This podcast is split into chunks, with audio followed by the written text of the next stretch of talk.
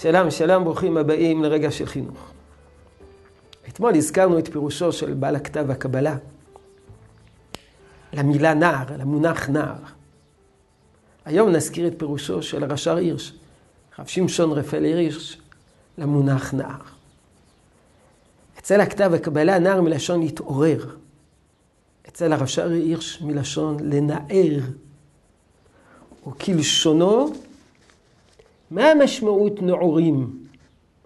ההוראה המקורית של נער היא לנענע, להשליך מעליו, לנער.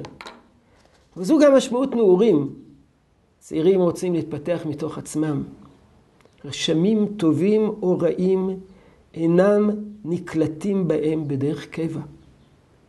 טבע הנער עודנו בתכונתו המקורית, טרם התעטף בטלית של חנופה. עודנו מענער מעליו רשמים טובים ורעים. זאת אומרת, בגיל ההתבגרות, אה, אולי מה שמתאר הרש"ר עיר זה מה שאנחנו מכנים מרד גיל ההתבגרות. אבל הרש"ר עיר שתופס את זה לא במובן השלילי, אלא במובן החיובי.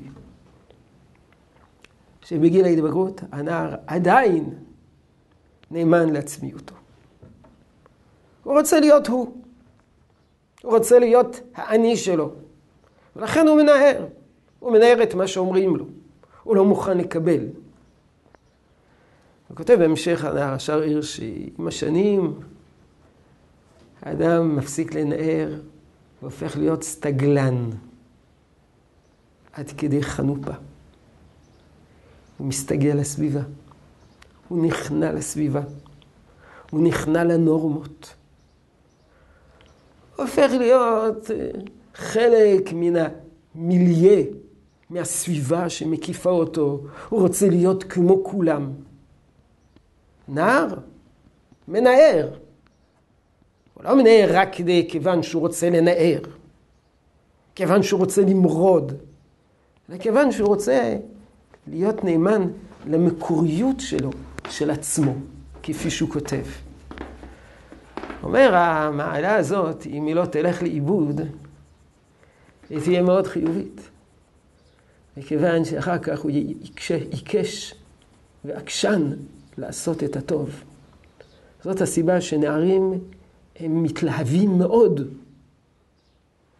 הם אידיאליסטים. הוא דבק באיזה אידיאל, ולא מעניין אותו מה הסביבה אומרת, מה החברה אומרת. הוא דבק באידיאל הזה עד הסוף. בדרך כלל המהפכות נעשו על ידי צעירים. הם המהפכנים. מכיוון שמנערים אינם מוכנים לקבל את הקיים. הם הולכים אחרי האמת הפנימית שלהם.